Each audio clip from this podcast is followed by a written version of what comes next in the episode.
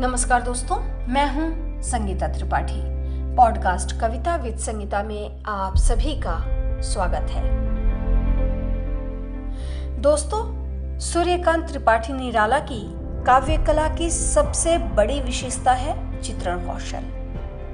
आंतरिक भाव हो या वाह जगत के दृश्य रूप। संगीतात्मक ध्वनिया हो या रंग और गंध। सजीव चरित्र हो या प्राकृतिक दृश्य। सभी अलग अलग लगने वाले तत्वों को घुला मिलाकर निराला ऐसा जीवंत चित्र उपस्थित करते हैं कि पढ़ने वाला उन चित्रों के माध्यम से ही निराला के मन तक पहुँच सकता है। निराला के चित्रों में उनका भावबोध ही नहीं, उनका चिंतन भी समाहित रहता है। इसलिए उनकी बहुत सी कविताओं में दार्शनिक गहराई उत्पन्न हो जाती है। तो चलिए सुनते हैं सूर्यकांत त्रिपाठी निराला जी की लिखी हुई कविता। कुत्ता भौंकने लगा।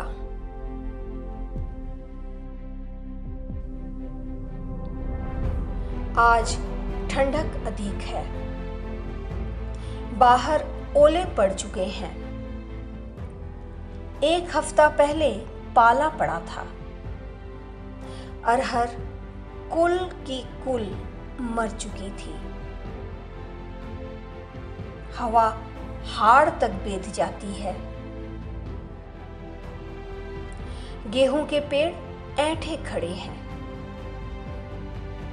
खेतीहरों में जान नहीं। मन मारे दरवाजे कौड़े ताप रहे हैं। एक दूसरे से गिरे गले बातें करते हुए।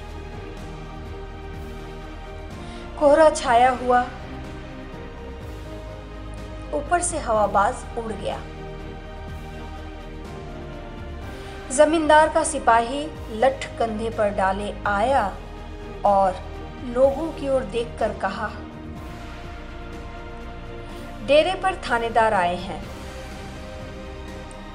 डिप्टी साहब ने चंदा लगाया है। एक हफ़्ते के अंदर देना है।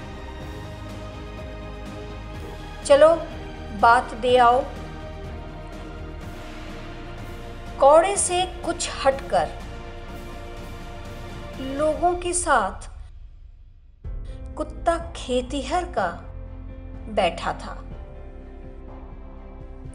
चलते सिपाही को देखकर खड़ा हुआ और भौंकने लगा।